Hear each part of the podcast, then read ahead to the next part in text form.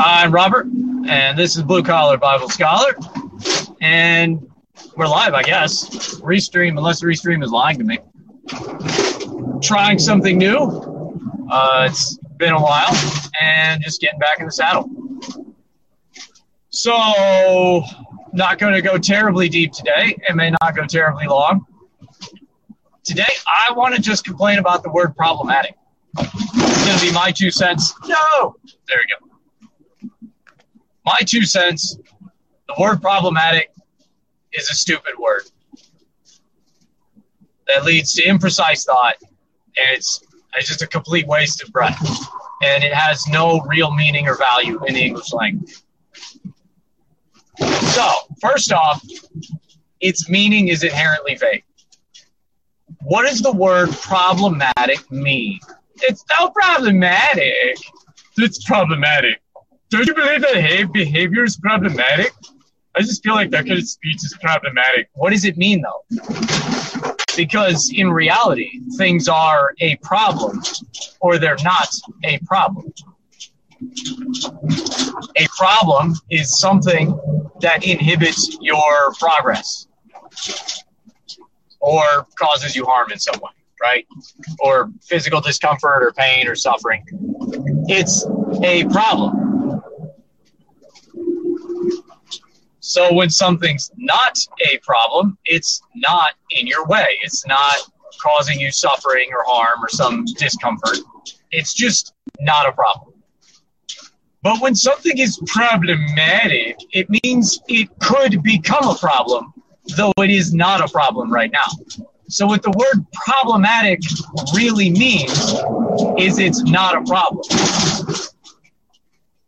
Because breathing could become a problem if you did it too much, but is not in itself a problem. Not breathing is a problem. Breathing is just fine and normal. So the word problematic leads you, speech controls how we think to a large degree.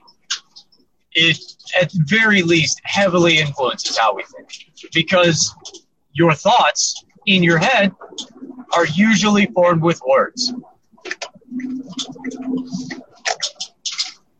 So the words that you use can shape and form the thoughts that you have.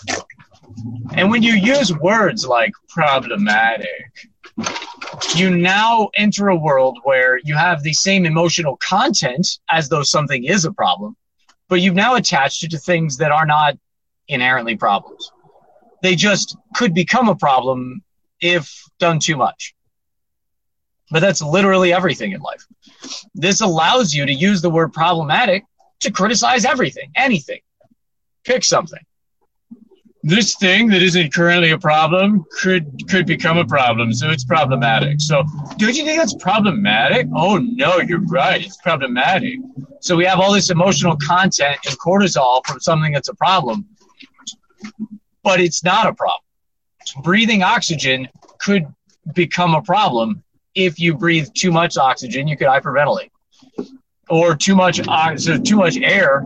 You know, if you breathe too rapidly, you could hyperventilate and now not exhale enough carbon dioxide, so it starts to build up in your blood, causing you to lose consciousness. You could have too much oxygen in the air that you're breathing, which could lead to some various problems uh, water. You can drink enough water to poison yourself with water. It's a thing. You can look it up. I forget what it's called, but it's not fun and it's not good. Food, right? Even healthy food, if you eat too much now, becomes a problem. Therefore, it is problematic. The word problematic is stupid and wrong. It has no good meaning in and of itself and it doesn't it doesn't help anybody. It doesn't give you a clearer thought. It's just oh this thing could become a problem but it's not a problem now. So what is it a problem? Well no. Okay. Then we'll just keep doing it. If it becomes a problem later then we can stop or modulate or adjust. Um, walking is problematic right? If you walk too much suddenly you're you get damage to your uh, knees repetitive stress injuries to your knees and your ankles but it's necessary to move around it's necessary to get places inside of your house. Walking is really important, you guys. It's also very healthy for you. Sitting, it's good to relax. When you're sitting down, you're taking a break and not incurring repetitive stress injuries on your knees and ligaments and things. And they have time, your body has time to repair those things as you lay down and sit down. But but if you sit down way too much, now you have lower back problems. Don't you think sitting is problematic? It is. That's why the word problematic is a stupid word. Laying down.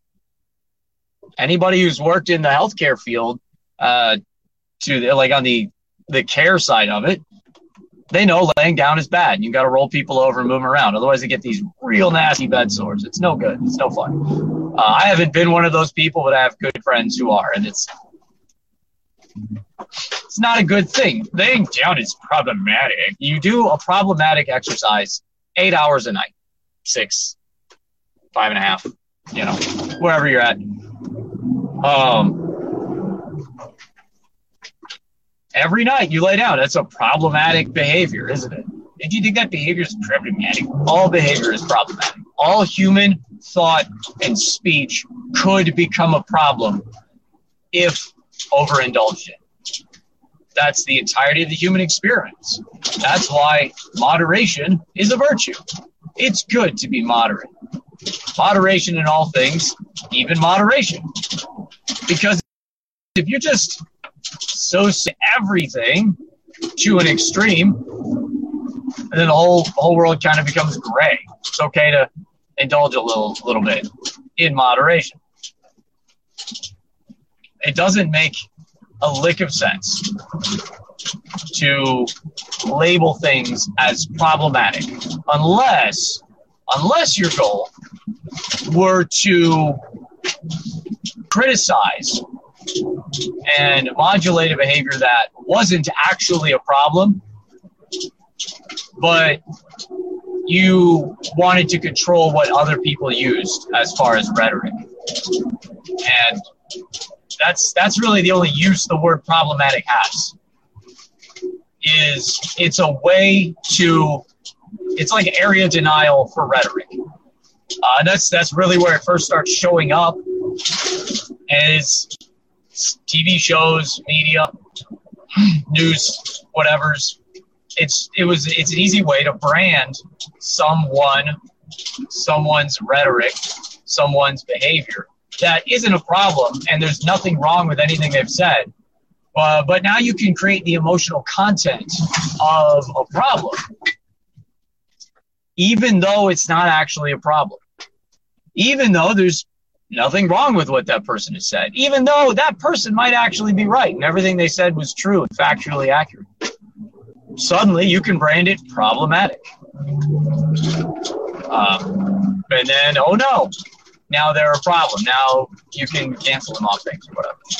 Um, that's the the word problematic is nothing more than a rhetorical weapon.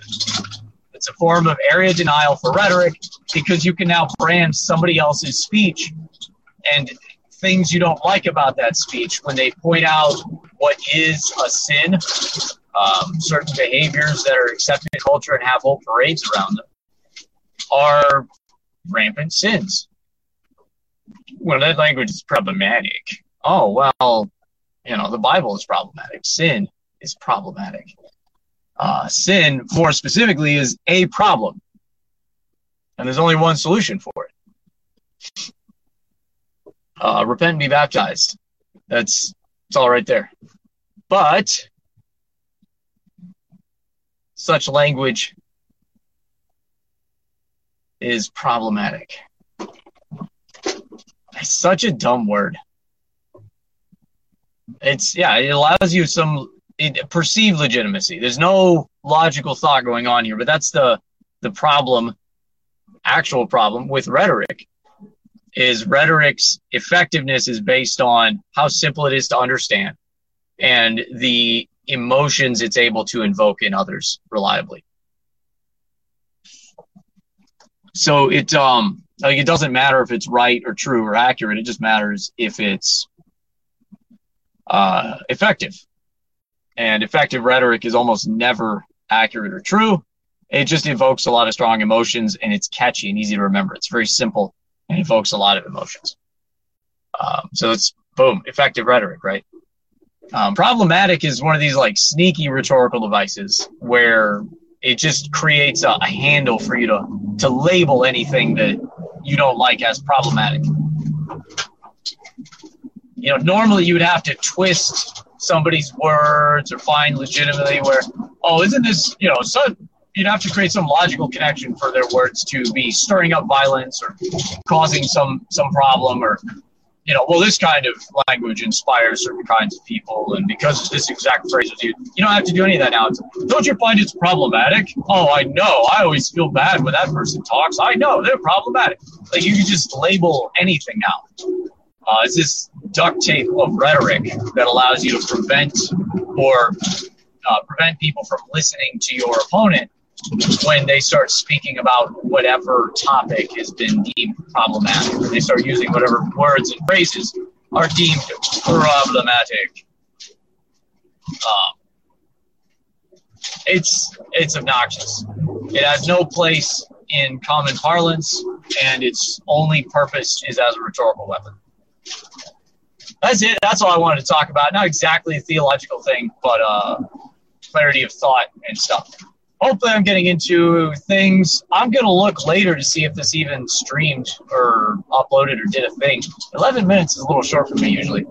Um, but yeah, I'm Robert. This is Blue Collar Bible Scholar. Find me in all the places. I'm on basically every platform, even though I haven't updated for like six months. I'm working on it. Working on it.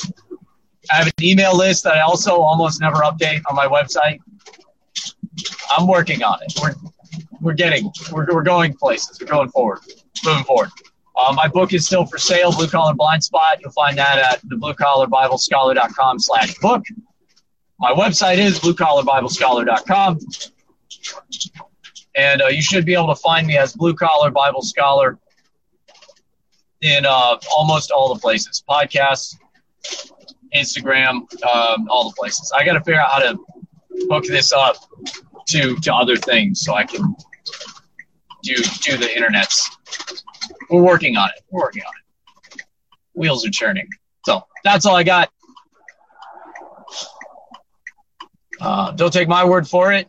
Read your Bible, pray every day, and Godspeed.